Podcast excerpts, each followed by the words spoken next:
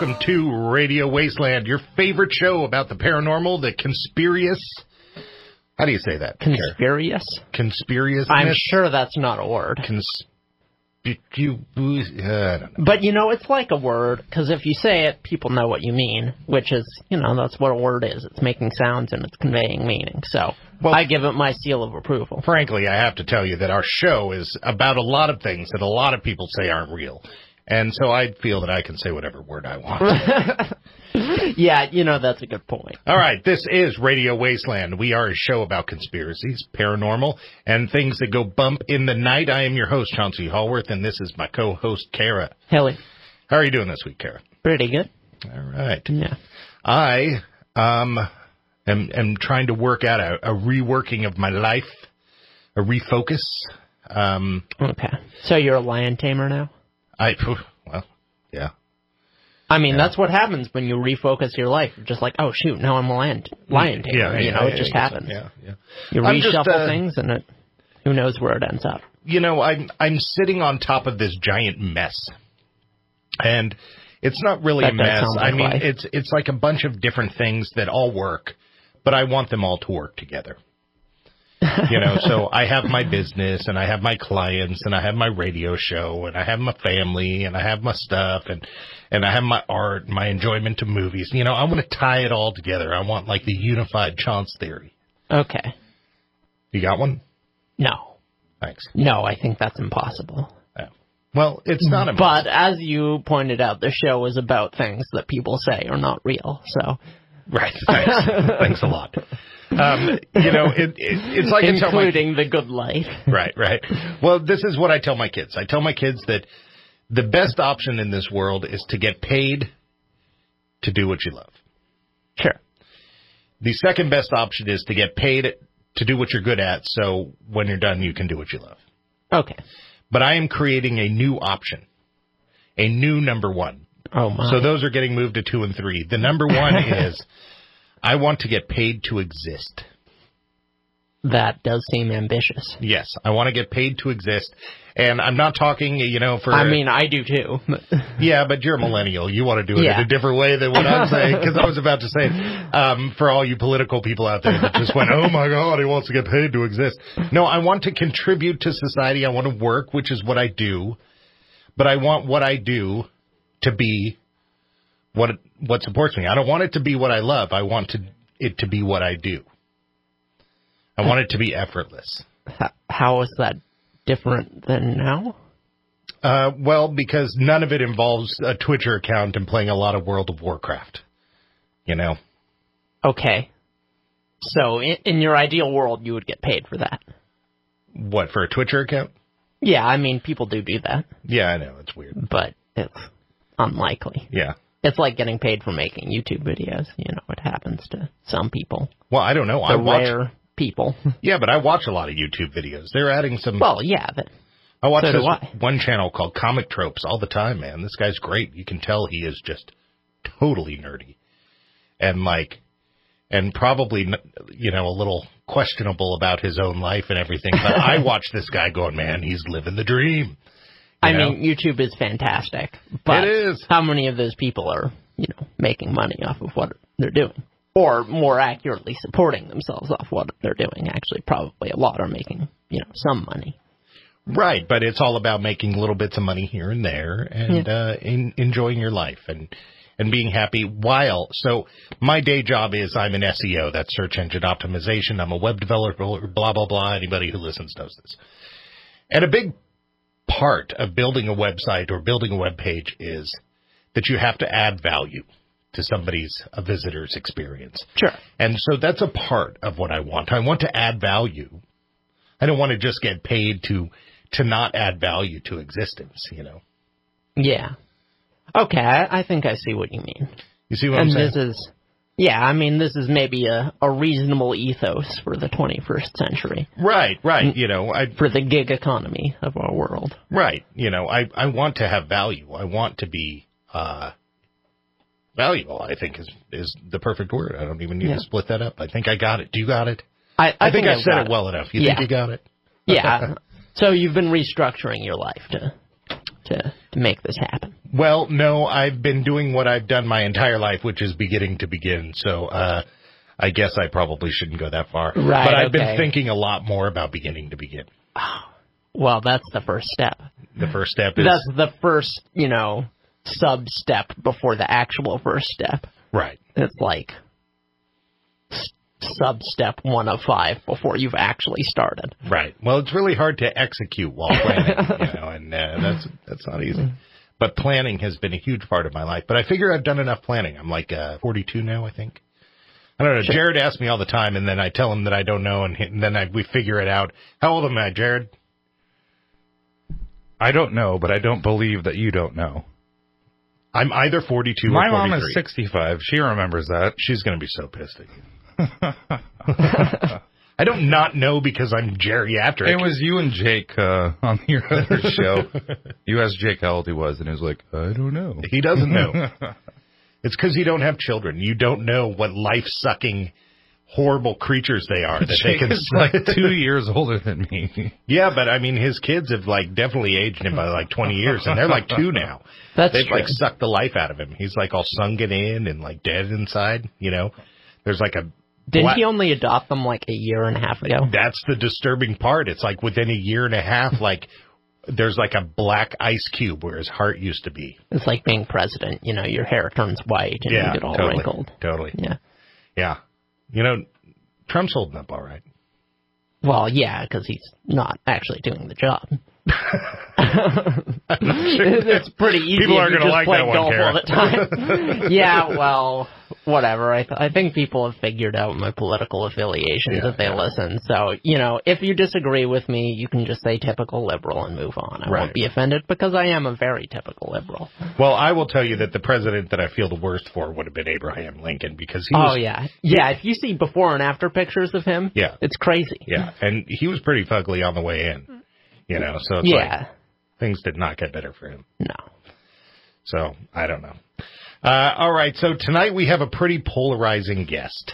Ah, yes, we do. Well, pretty polarizing guest. We're going to be talking about naturopathic medicine and its sort of relationship to medical tyranny is the word that we put on this, the word that he's put on this. Yes. And just to wrap your brain around it, it's the sort of concept of is the government controlling your choices when it comes to medication? You know, is the government Well, not just have, medication, have but, too much involvement but medicine in general. in your choices Yeah. in medicine? You know, that is the question. yeah, and um, you know, I would And say he's coming from Canada, but you know he's done a, lot of stuff here, and so you know it, it really applies no matter what country you're in. well with all the people all concerned about um, America or United States calling it America is ridiculous because that's both our con- continents put together. the United States um, getting socialized health care. Sure. This is sort of a precursor to what a lot of people are worried about. You Yeah, know, I guess and- that's and- that's fair to say. And really, 50% of our population is very worried about this stuff. You know, the other 50% wants it to happen. It's, it's definitely one of those extremely polarizing topics So of our time. get ready to get angry. Right. Get ready to get angry regardless of which side you're on. You're listening to Radio Wasteland. Come on back.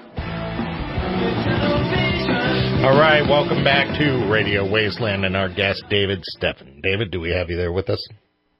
I'm here. Thank you for having me on. Yeah, sounds good. So, um, you know, I got to ask you the the starting question that we ask all our guests. You know, our topic tonight is medical tyranny, and will these sort of situations that are going on in Canada move their way on down here to the United States? So, how did you get involved in this topic? Well, I found myself thrown into it when my son tragically passed away in 2012. And um, we are still actually trying to find out exactly what he passed away from. I know that uh, within the topic, it, it mentions that he died from bacterial meningitis, and that's the official narrative that he died from bacterial meningitis and right pleural empyema. Um, but what what ended up happening is throughout the um, we ended up charged. I guess first of all, uh, to give all of your listeners um, an idea as to how I got involved, we ended up getting charged 11 months after the passing of our son. And what ended up happening is he'd stopped breathing and uh, we decided obviously to take him to the hospital, even though he'd started breathing again after he coughed up some mucus and fluid.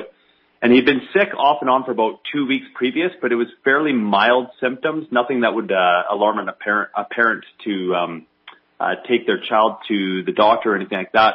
And so we decided to take him to the hospital. And on the way to the hospital, he stopped breathing again. And so he ended up in an ambulance that we met on the highway as we were driving.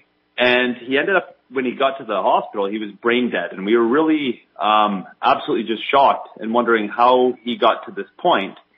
And 11 months later, we're charged after an autopsy report came out saying that he died from bacterial meningitis that caused the brain death and a right pleural empyema, which is a well-developed lung infection or an infectious agent on the outer wall of the lung and the pleural cavity that would constrict his breathing that any, any attentive parent would have seen.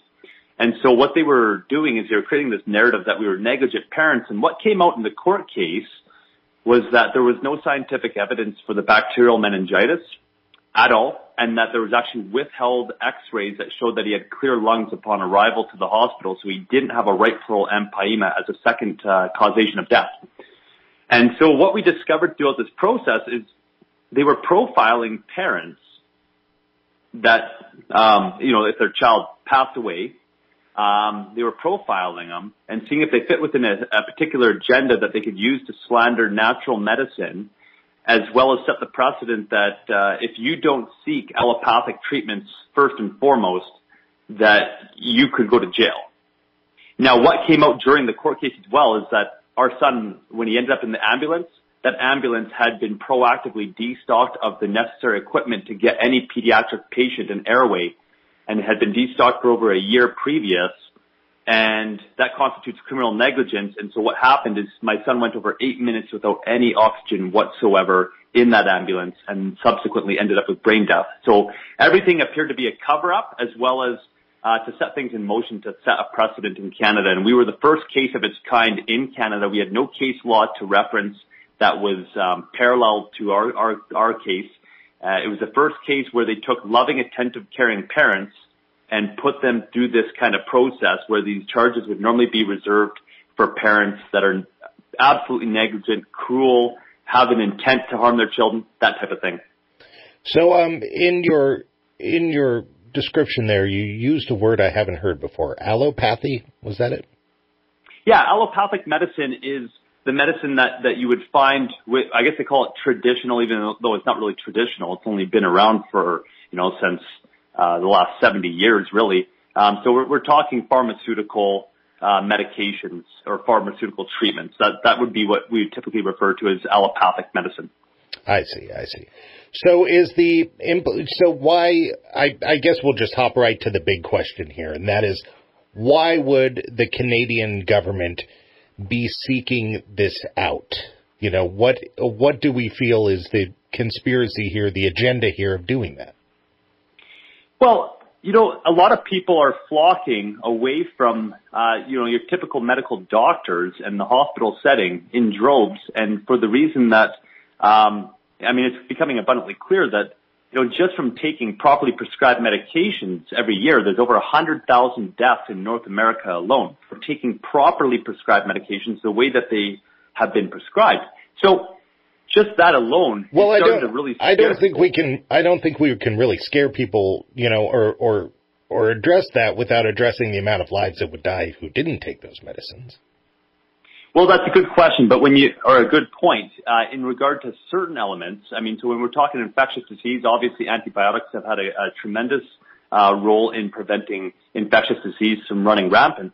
Um, but when we take a look at things like heart medications or Vioxx, you know, that type of stuff, uh, Celebrex, these types of medications have been removed from the markets that had very little to no efficacy and um, were just creating a lot more damage than they were good it's starting to scare people, and I think that's the message that's being sent is that um, people are, are are becoming concerned about the treatments, the vaccines, the the antidepressants that are causing suicide, that type of stuff. People are starting to flock away in droves. So I think the reason why they're moving forward with this is to try to um, scare people back in into compliance, and that if they don't, that they may fear uh, going to jail like like I ended up going to jail for three weeks. And so I believe that's the message that's being sent. And if if that's not their intent, it sure is what is taking place. As I've I've had many many people reach out to me and indicate exactly that that you know they're they're terrified and don't know what to do. Do they go in just proactively just to make sure there's a paper trail, that type of thing. And, and they in this situation is the Canadian government and or pharmaceutical companies or that that would be yeah, that would be correct. And Okay. and so there's definitely a history of Health Canada um, collaborating with the pharmaceutical industry and and basically uh, looking out for them more so than the health of Canadians. So this is not too dissimilar from what's been in the news heavily for um, England. England has some pretty extreme laws down these lines. Yeah, I'm not aware. Um, I couldn't comment on that. Oh, okay. Yeah, it's been in the news a lot of um, the government basically trying to take children off of life support when parents don't want them to, and the government basically stepping in and saying, yes, we're going to do that. Yes, like the Alfie Evans case. That, that's correct. Yeah, I was made aware of that one. Yeah, yeah. Okay, so so the implication here is that um, basically big pharma is is controlling this. I would I would absolutely speculate that that is the case. Um, and it's interesting to note that when we got our disclosure that um, Health Canada had made an inquiry into the investigation, and that was really peculiar because I don't believe Health Canada, uh, the federal governing body um, over you know what medications are approved and all that, I don't believe that they make they, they make inquiries into every single death investigation out there. So there was something peculiar about our case that they were that they were looking into um, that uh, that they probably wanted to move forward with something. So it's just really interesting that the governing body who collaborates with the pharmaceutical industry would be actually uh, inquiring into our case. So is is naturopathic medicine such a large industry that the government would take notice and and proactively set out to attack it? It is growing. There's no doubt about it. And, and actually, if you were to go back in my history a little further, uh, my father actually discovered a um, a formulation, a natural formulation that assists with mental health conditions, and was um, after the first study came out proving it to be over three times more effective than your standard medical treatments for treating bipolar. Health Canada swooped in right off the bat the very next day after it made national news and they attempted to shut us down and we ended up spending about a decade in the courts with them and we ended up beating them back uh, because it was proven that we are, you know, that our product did what we claimed it was doing. And so there's definitely a history that we've become aware of, not just with ourselves, but with any other naturopathic type medicines that, um, that they have been attacking them if they're extremely therapeutic and are competing with the bottom line of the pharmaceutical industry. So I'm assuming from our conversation that you're not like um, adamantly opposed to allopathic medicine. You're just saying that uh, it might need to be reeled in in some areas, and I think most people agree with that on some level. I mean, here we are in America with the, with I mean, in uh, the United States with the opioid epidemic, um, and so I think everybody is going to agree with that a little bit. Absolutely. You know, there's, there's a time and a place. You know, if I if I fell off a roof, um, I wouldn't be asking for some naturopathic medicine to to fix my leg that's you know the bones protruding out the side because it's splintered up. You know, our emergency medicine is an absolutely beautiful thing. Um, and and same with you know an extreme infectious disease. You know, I wouldn't be you know if, my child was in a situation that was dire, I wouldn't be, you know, messing around with that, uh, trying to, to play around with something that, that may not be nearly as potent as what you would get through, um, a medical doctor. And so there is a time and place and there's balance to it that needs to be applied. But yeah, when we take a look at it, it definitely needs to be reeled in because it is getting out of control and it appears that, um, that the almighty dollar is definitely taking a much greater precedent than the, the health and well-being of, uh, the people. All right, David. Well, we're coming up on our first break here. Uh, we definitely have more questions for you. You're listening to David Stephen Stephan here on Radio Wasteland. We're talking about medical tyranny. Come on back. All right, welcome back to Radio Wasteland and our guest, David Stephan. Um, you know, David, in, in my case, so I I have a bit of a a situation that kind of matches some of this medication getting out of control. I I go to the doctor and I got the cheap doctor because I'm poor like everybody else, you know. and um and my doctor I I walk in and and he looks like the crypt keeper. He like literally looks like they they dug him up and threw him in the office, you know, to give me this medicine. And uh, I have high blood pressure, so he gives me some medication for high blood pressure, and and that's great. And then uh, you know they end up getting rid of the crypt keeper, and I end up getting this like this fashionable sort of young doctor who's much more um, knowledgeable, and she and she tells me I want you to stop taking that medication right away because you also have high cholesterol, and this isn't good for that. You need to be taking this other medication. And so I kind of equated this in my head as these sort of like old school guys sort of like pushing this old stuff and then and not really following the new stuff and then here all of a sudden I get this this this younger one who who has some sort of knowledge of the new ways of things, you know. But um so really what I think the issue that everybody might have with what you're saying is coming out of a world of so much, um, you know, snake oil salesmen basically is like, how would this stuff be regulated? I mean, there has to be some level of regulation where we can have some sort of trust in the treatment that we're giving ourselves. Right. So are you referencing the regulation of natural naturopathic medicines? Yeah, yeah. So, so there there has to be some sort of um, regulation of naturopathic medicines, or or do you even think there should be? Well, it's that's an interesting topic, and it's definitely definitely a heated topic that has risen up again in Canada. And so here in Canada in 2004, they implemented the NHP regulations, which is the Natural Health Product Regulations. And, and so in order to make any health claim, it ha- actually has to be approved by Health Canada. And many times it's, it's quite an onerous process, especially if, if there isn't already a product that has that health claim on it. And so um, you actually have to provide all of the scientific evidence uh, to substantiate that claim. And so in, in Canada, they're actually quite heavily regulated to the point where we saw the loss of, of thousands of products uh, just because it wasn't worth jumping through the hoops um, to pay for all of the additional studies and the regulation fees, the licensing fees, all that type of stuff. And so health or Canada actually lost a lot of products due to that. So there's there's an upside and a downside to it. And the upside is that when somebody goes and grabs the product, it's a Health Canada approved claim, though in many instances it's quite limited um, to to what it, it actually does in, in the real world. But you know, Health Canada has restricted it to these claims. But that's the upside is that whatever it says on the bottle, it's actually substantiated to do it. But the downside is is that the increased cost makes it quite onerous to the consumer at the end of the day when many of them are willing to do their own research and find out what these products will and will not do. Uh, especially in the age of information here, where at our fingertips we can just go online and and and and figure it out as to what products are, are right for us. There's a lot of context an average person is is going to be missing, though, right? I mean, there's there's a reason doctors go to medical school for you know four years and then wind up in residency for five or six years like like there's context to everything. You can't just look at a, a list of claims on a bottle and, and know everything that you need to know right?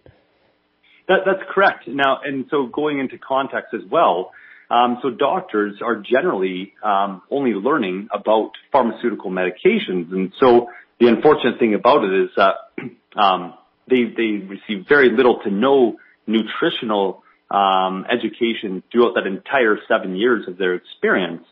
Um, so it's it's kind of you know it's an unfortunate thing that even even a doctor doesn't even have the full context, and with all of the new medications that con- are, are continually being released, and all of the various contraindications that they have, the various side effects, there's no way that a doctor could actually have a full understanding of um, all the various medications out there that they could, uh, in good conscience, supply them to you um, and say that there's no risks involved at all.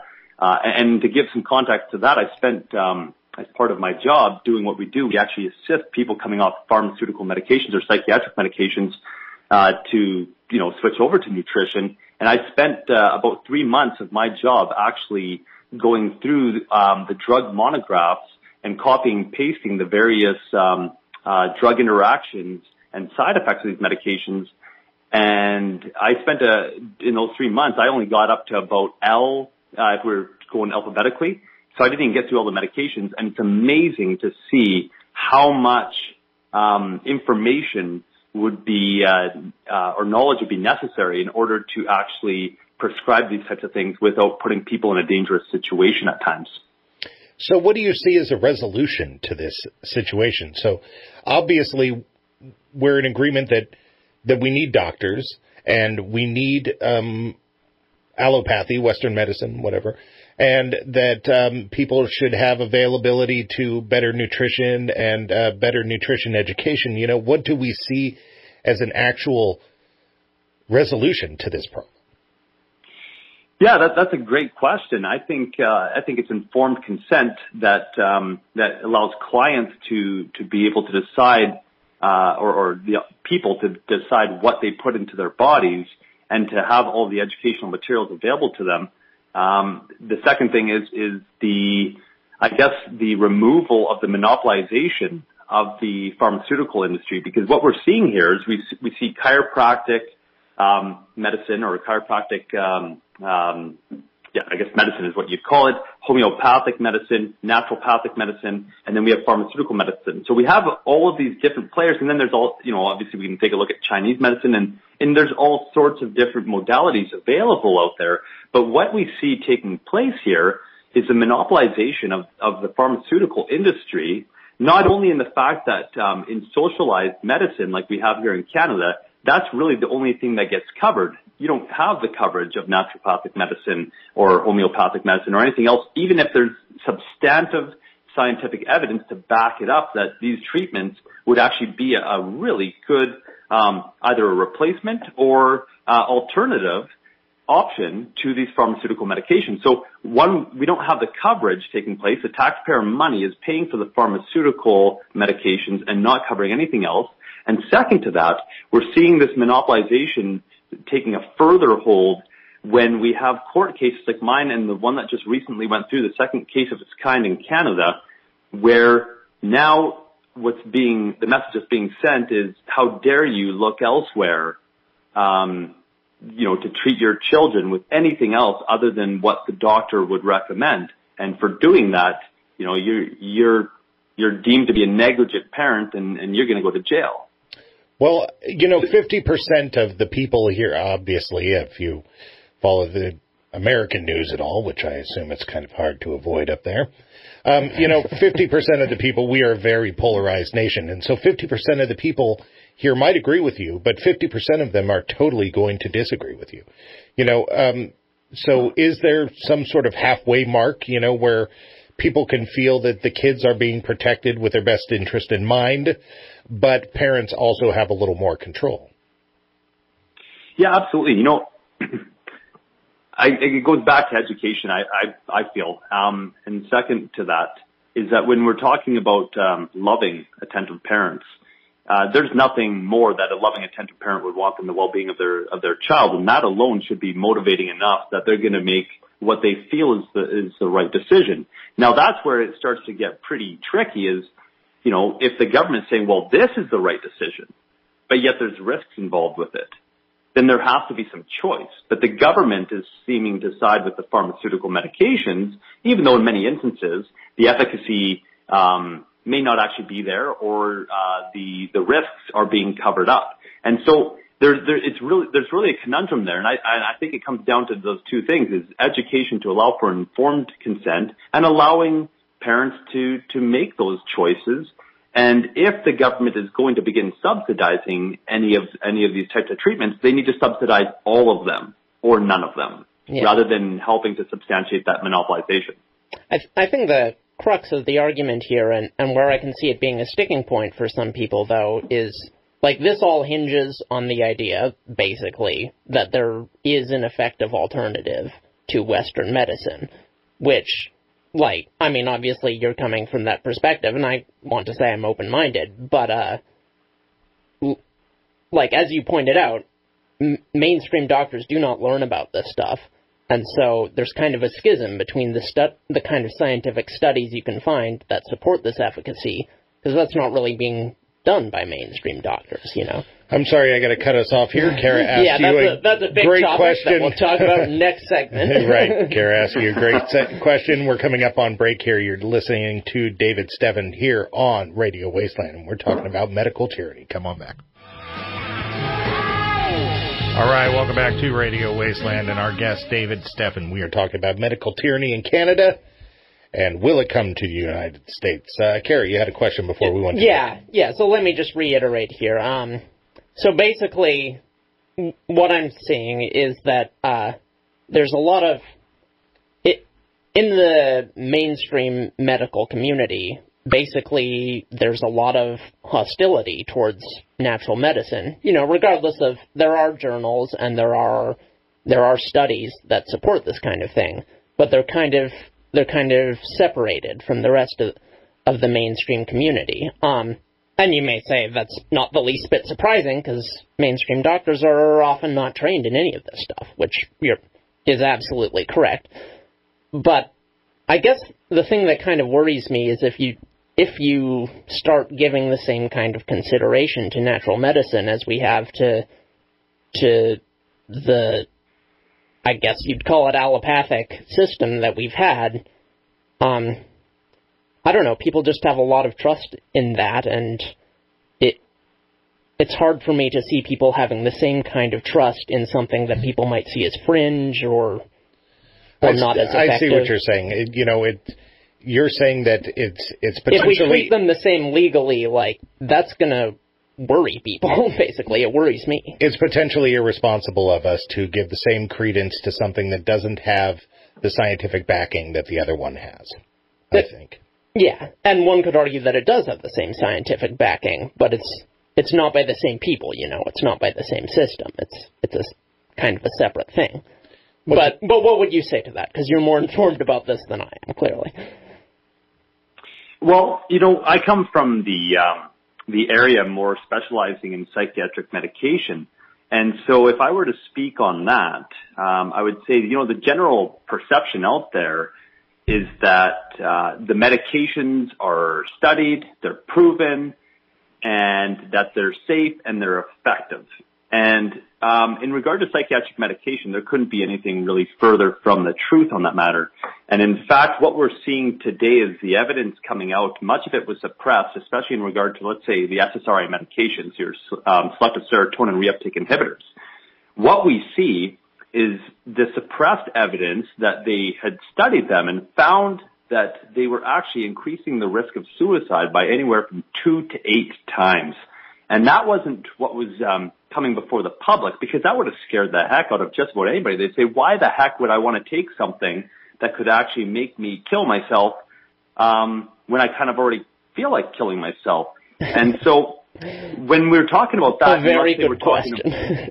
yeah, so when we talk about natural medicine in regard to that, so I'm obviously I'm an expert in in what I do in the products that that I um, that I go and I, I promote and educate on.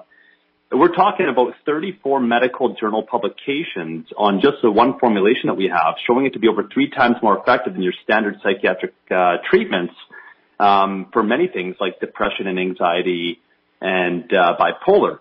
And so, and these weren't these aren't fringe medical journals that that these studies were published in. So it, it's really interesting that there's just this paradigm within the medical community that as they're indoctrinated, literally, um, uh, on the pharmaceutical model that they're basically trained to not even look at the evidence that is out there regarding natural medicine that would show that it would be equally or in some cases much more effective than the medical treat or the pharmaceutical treatments and yet without the, the, the risky side effects.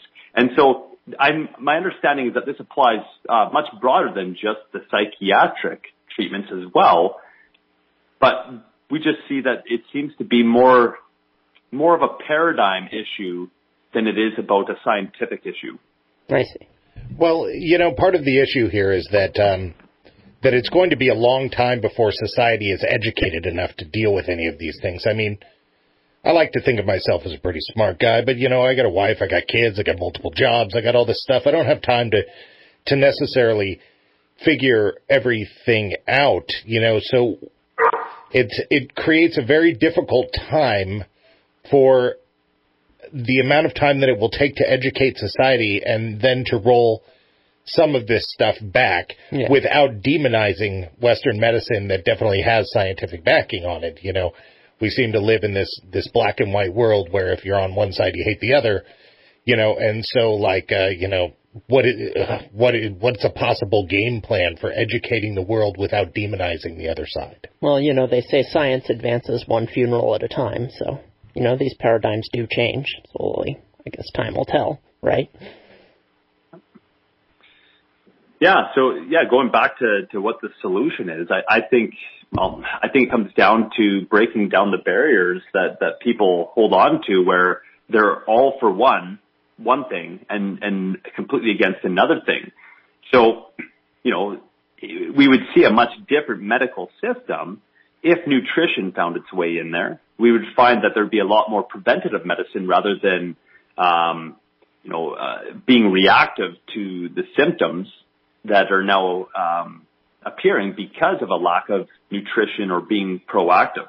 And so it, it would it would change a lot of things, and it would actually save a lot of money to the the healthcare system. And I'm not sure how exactly it works down in the states, but in Canada, the healthcare system is an absolute tax burden. The, the costs are so incredibly high; they're constantly making cuts. Hence, why they probably destocked the ambulance that my son ended up in. Um, I don't know if it was for cost savings or what the motivation was, but the fact of the matter is, it, it puts uh, it puts lives at risk at risk, and so um, I think that just breaking down a lot of those barriers and allowing them all to kind of mesh together and allowing people to make that choice and giving doctors a much more holistic medic um, uh, education rather than uh, just learning uh, strictly about one one type of uh, uh, medication route. I think that would be very beneficial and so that they don't feel like they're playing a team sport and they're all for pharmaceutical medications and everything else is not credible. Well, David, we're coming up on the end of the interview here. Uh, can you tell our audience a little bit more where they can find out more about you um, online, maybe? Absolutely, yes. So, so I am on Facebook where I where I do put um, a lot of the information. I just covered a recent court case here in Canada that that, that was the second of its kind, uh, mine being the first. Um, and so Facebook, if you just look up David Stephan, you'll find me there. And then I have, I've also got uh, Stand for Truth. Uh, that's Stand and then the number four and then Truth.ca, which we're going to begin. It's it's a little bit archaic right now, but we're going to begin putting a lot of information on there, as well as on the Stand for Truth uh, YouTube channel and the Stand for Truth uh, Facebook page. Well, we really appreciate you being on the show. You know, uh, it definitely, you know, is a is a very polarizing topic, and uh, And not one we've done before. and definitely not one that we've done before. So we Yeah. really appreciate it. Well, thank you so much for having me on. I appreciate you hearing me out. No problem. All right, you've been listening to Radio Wasteland with our guest David Stephan. Thanks for checking us out.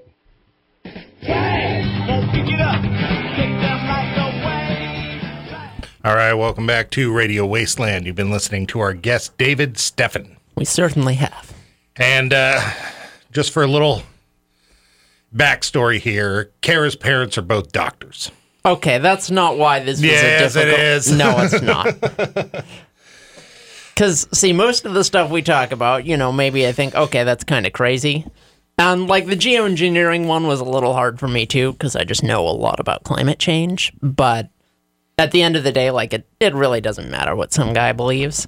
Right. But this is like we're an entertainment show, not a, an advocacy show. So it's weird because this was one episode where we're doing something where, in fact, it really does matter what you believe on this particular topic. Right. So, what was your view of our guest? I mean, he seems like a nice guy. Right. he he seems very reasonable, and uh, like he said, loving, attentive parent. I'm absolutely sure he is that. But I mean, the crux of the argument basically is that alternative medicine is a good alternative to medicine, right. which I I really don't think there's a lot of good evidence for, and, and it really didn't come up in the show, but everything I've looked into has has not demonstrated that. Well, yeah, and, And- and for complete transparency, I went out of my way to make sure that it didn't it didn't really come up in the show. Right. You know, Until I brought it up. for for precisely that reason is um I am But not like his whole argument makes no sense un- unless you believe that. And if you do believe that, then his argument makes perfect sense. Like if alternative medicine works, then it should legally be considered, you know, as effective as as anything else. It should just be considered medicine. The problem is it's often regarded as quackery. Well, unfortunately, I think that there is a halfway belief here that just like everything else in our country is going to be really hard to get to. Sure. But the bottom line is that, in my opinion, our government is in the pockets of big corporations, and big pharma is Oh, one absolutely. of them. And they are pushing a lot of crap on us. That is yeah, that's something he said I really agree with, actually. You know, so it becomes difficult in this world where people use other arguments to fund other arguments. Um, Mm-hmm. But that one, unfortunately, I think is very true. Yeah. You know, um, we are being pushed with brain meds specifically that are just brutal. I mean, anybody that I know personally, you know, transparency complete, I'm brain medicated. And um, it took years of basically experimenting on me and them giving me like, oh, well, let's try this. And, and of me not holding down a job and me having a really hard time with life until we finally found a concoction that works well enough. Yeah. And uh, so so here I am. And but But but, see, there was a lot of experimentation going on at my expense. Yeah, I, and I agree, but like, I think that's less the fault of medicine and more the fault of the way our society is organized. Yeah, and I agree. And and to to play devil's advocate and come Like, from I- his angle, had I just medicine isn't perfect. That is true. yeah, had I just lost some weight and really sort of got on with my life, I probably would have felt a lot better. Yeah, maybe. Yeah. I mean, I'd like to now. so, you know, I'm still chasing that same dream. Yeah. And then But here- that kind of thing doesn't work for people who are genuinely really sick. Of course not. Of course not. No, absolutely. Uh, I agree. I am in no way telling people to come off of their medicine that their doctors Right. to take. I would never say that. Anybody who's listening, that is a no go. But I do understand that our medical system, as much as anything else in this country, is in the pockets of insurance and big pharma. Oh, yeah. Honestly, I think if you talk to a lot of doctors, heck, my parents would say that. They do say that. They say that a lot. you know, they Oh, this is a good question. Yeah. So, have your no one parents- likes big pharma, least of all doctors. Have your parents ever been approached in some sort of way where they were sort of being pushed to prescribe medications? I have no idea. We're going to have to ask them. Yeah, I, I really couldn't say, but I know,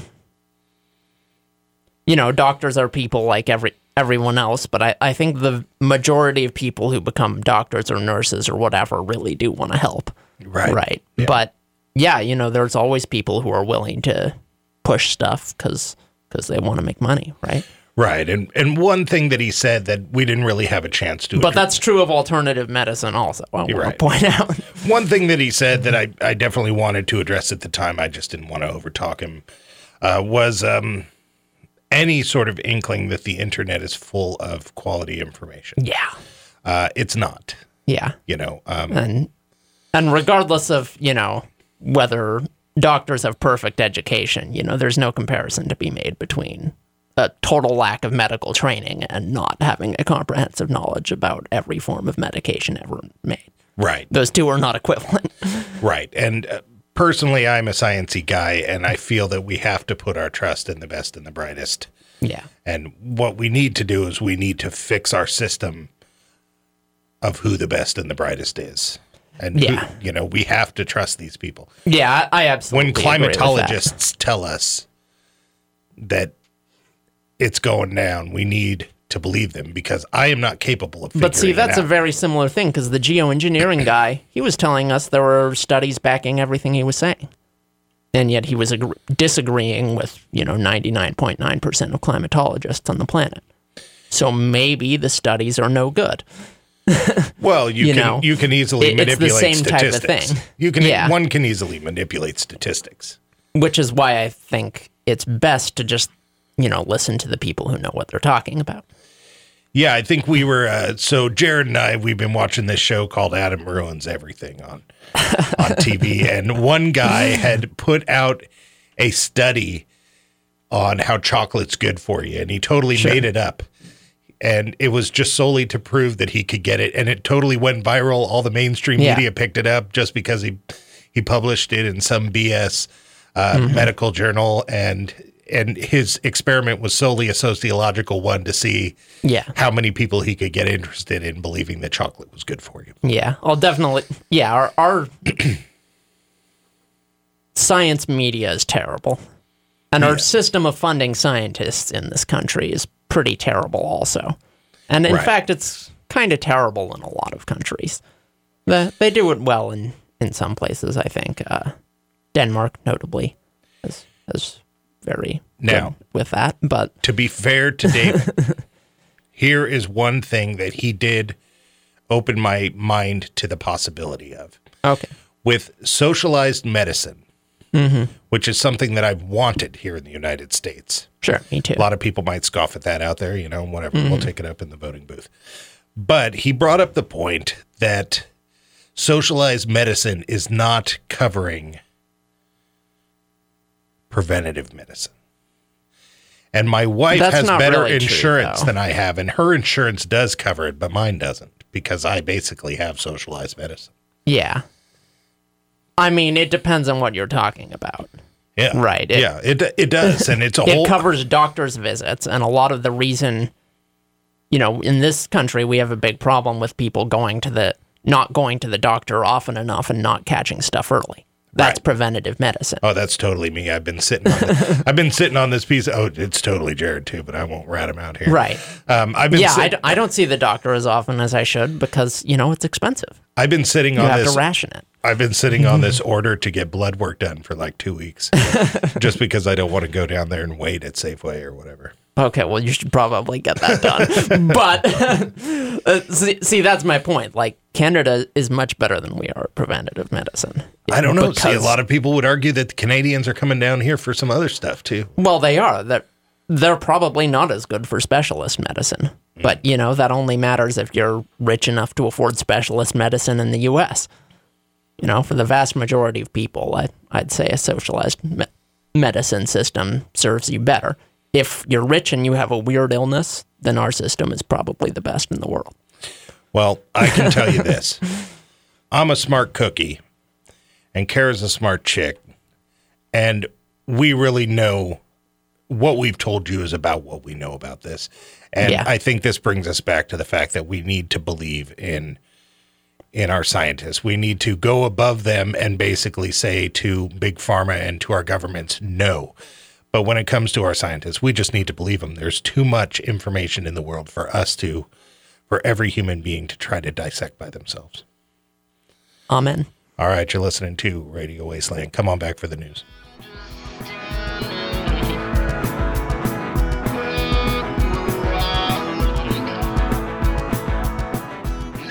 All right, welcome back to Radio Wasteland. Carrie, you got some news for us? I do. And speaking of conspiracies, um, this is one I feel like if Joe was here, he would kind of have a, a field day with this. But um, Interpol has been. People are saying that Interpol is being manipulated by uh, authoritarian governments into kind of being their henchmen, and it's, it's Interpol, like the European police. well, yeah, it's a police force that crosses, you know, jurisdictional boundaries from, you know, a number of different nations. So, um, one of the stories I read started with the story of this guy, I think Mr. Browder in, in Spain. Now, he's an activist of some sort who got on Russia's bad side. Um, men come to his door one day. They're Interpol. Um, they introduce themselves as Interpol Russia, and they tell him he's under arrest because Russia doesn't like what he's doing. He's held for, I think it was like 48 hours. Eventually, um, they get the word, no, you have to let this guy go because uh, the the larger international body, not just the Russia branch, stepped in and say, "Hey, wait, you can't, you know, just persecute this guy because you don't like him." Right. Which is what they were doing. There, were, the charges were trumped up. There was there was absolutely no substance to them. Right. Um, And so that particular time he was let go after like 48 hours.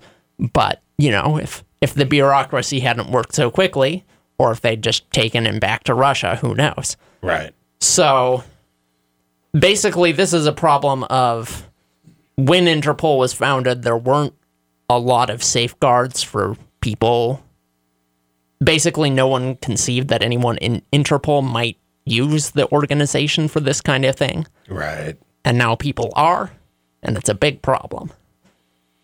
Yeah. Well, you know, it's it is kind of science fiction terrifying. You know? Right, that's crazy. People who aren't even from your country, you know, from like a totalitarian country, suddenly come in and say, "Hey, we have jurisdiction over you. Come with us. Right. We're taking you back to a country where we can do whatever we want to you." Yeah. So I mean, Putin really is kind of a supervillain. Basically, yeah, Yeah. But um, as the article pointed out, it didn't offer specific examples, but this has been ongoing for a couple of years, and the Chinese have been doing this too. So does everybody have an Interpol? Do we have one? I'm Or is Honest- this a Eurasian thing? I'm honestly not totally sure. I, I think it's largely Eurasian, but you know, the, in a globalized world like ours, I, I think I think most countries kind of play nice with them, I see. And that they at the very least have some presence basically everywhere. I think.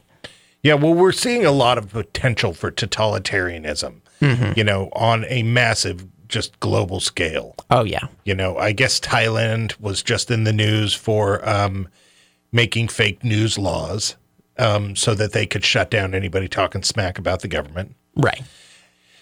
And then here we are, you know, with uh, Trump, who is definitely trying to say things that are contradictory to, you know, uh, turning on the media instead of trying to fix the media and stuff like that. uh, you, you know, regardless of how you feel, I, I think we should agree that that Trump should be trying to fix the media, not do away with it. Right.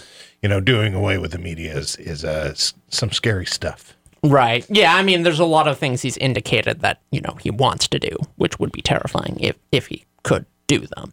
But I, I think we have a pretty strong system of checks and balances, fortunately. Right. Yeah. One was uh, like trying to get rid of the the thing that if you're born here, you're a citizen. Right. He basically passed an executive order getting rid of that and or he indicated that he was going to. Right. But like that's in the constitution. So Well, you- it is an amendment. It's not in the initial constitution. Well, it doesn't matter. The freedom of religion is an amendment. right. Yeah. I'm just saying. You know, you can amend that amendment. Yeah, you can with like three fourths of the states. so this part kind of threw me off. Like, if if being born here doesn't make you a citizen, what makes you a citizen then? I don't even know how it would work. Although a lot of countries don't have birthright citizenships, and it, as you pointed out, is an amendment. We didn't always have that. So how But do they do I- it? Can they just say to anybody, "You're not really a citizen"? I actually have no idea. I, yeah, I, I just do not know that. So in And I don't want to Starship Troopers, in Starship Troopers, a book by Robert Heinlein, uh, Mm-hmm. not the movie. Anybody out there talking about the movie, you know, that movie's terrible. but in the book, they have citizens and civilians, and everybody is a citizen in the country, but you're not a civilian unless you've served in the military, and only civilians can vote. You know, Robert Heinlein had this really sort of interesting way of, you know, how Arthur C. Clarke had this way of like explaining technology for morons. Yeah. Uh, Robert Heinlein could really do this with with uh, sociological ideas, and uh, Starship Troopers is a great example of that. And I think that's really kind of where we're headed. You know, is this Yeah. um, Well- rules? You know, too many people involved in each other's lives. You know, so so here are all the Democrats, and you know, I think they're getting a little too involved in other people's lives. You know. But here are all the Republicans talking about how they don't want to be involved in other people's lives, but also getting involved in other people's lives. It's weird. you know, it's like they're just kind of each justifying the ways that they can get Yeah. involved in people's lives. You know, it's like, Well, you know, I, I think it's pretty inevitable. Like, if you make laws, that's what you're doing, right? It is, If, yeah. If you're a government, your job is to tell people what to do on some level that the government enforces laws using force. At Yeah. the basic level, that's what a government is. Right, but a whole third of our government is entirely based around making laws, but not taking any of them down. Well, that's not necessary. In theory, that's not true. Oh. In theory, you can, you know, you can repeal laws. That happens all the time. In, So in I'll practice, senators on Chuck definite- Todd talking about all the laws Yeah. they made, and I'm just all like, yeah. In practice, there's definitely bloat going on, especially when it comes to itty bitty little regulations no one really cares about, Right. except like that affect some tiny little industry. I, I mean, I'm as I'm as leftist as they come, but I do think we're pretty overregulated in this country. Like Yeah, there's a, a lot of red tape and bureaucracy that I, I think persists because because it's so obscure that there's no political will to change any of it. Right, and and so many of them are like just looped into other things. you yeah, know? it's and like, on a, a lot of it is just honestly, like no one rails against this more than like big business owners, but a lot of it is to the benefit of massive corporations. oh, totally, You know, yeah, totally. your small business can't compete because he can't even begin to wrap his head around what it's legal for him to do. Right, Your big corporation can. First, they wrote the laws. Second, they can hire an army of lawyers. right. so your them, your local you know. gentrified cupcake business isn't going to the uh, local senator saying. I'm going to hook you up with 12 cupcakes if you, uh, if you push this law through. Yeah, you know, so- like, ooh, cream cheese frosting? Yeah, Done. So I, I think that's a huge problem in this country, and that's definitely something that the Democrats. There's a lot I don't like about the Democrats. I just don't like the Republicans so much that like, if we had a party that was like to the left of the Democrats, like they do in a lot of countries, you know, the the Democrats are what the ideology that is considered liberal Right. the word liberal, that basically means you're a centrist in, in most countries. And there's usually like a socialist party. Right. I yeah. would be all over voting for the socialists Oh, yeah. if if we had them. but basically we have the Democrats and the Republicans and I really don't like the Republicans, so I feel kind of stuck. Yeah, I feel I feel stuck with social issues. You know, I just Yeah. I just really feel like all Americans need to feel safe and like Americans before we can solve all these other problems. Right. You know, and and that's really kind of the the people that I team up with. So I mean, Mm-hmm. if the Republicans got up and started touting a bunch of ideas about how we all needed to be equal, I would probably listen to them more. Yeah. You know, but uh, people just aren't really saying. Yeah. All right, so you've been listening to Radio Wasteland. Have a good evening.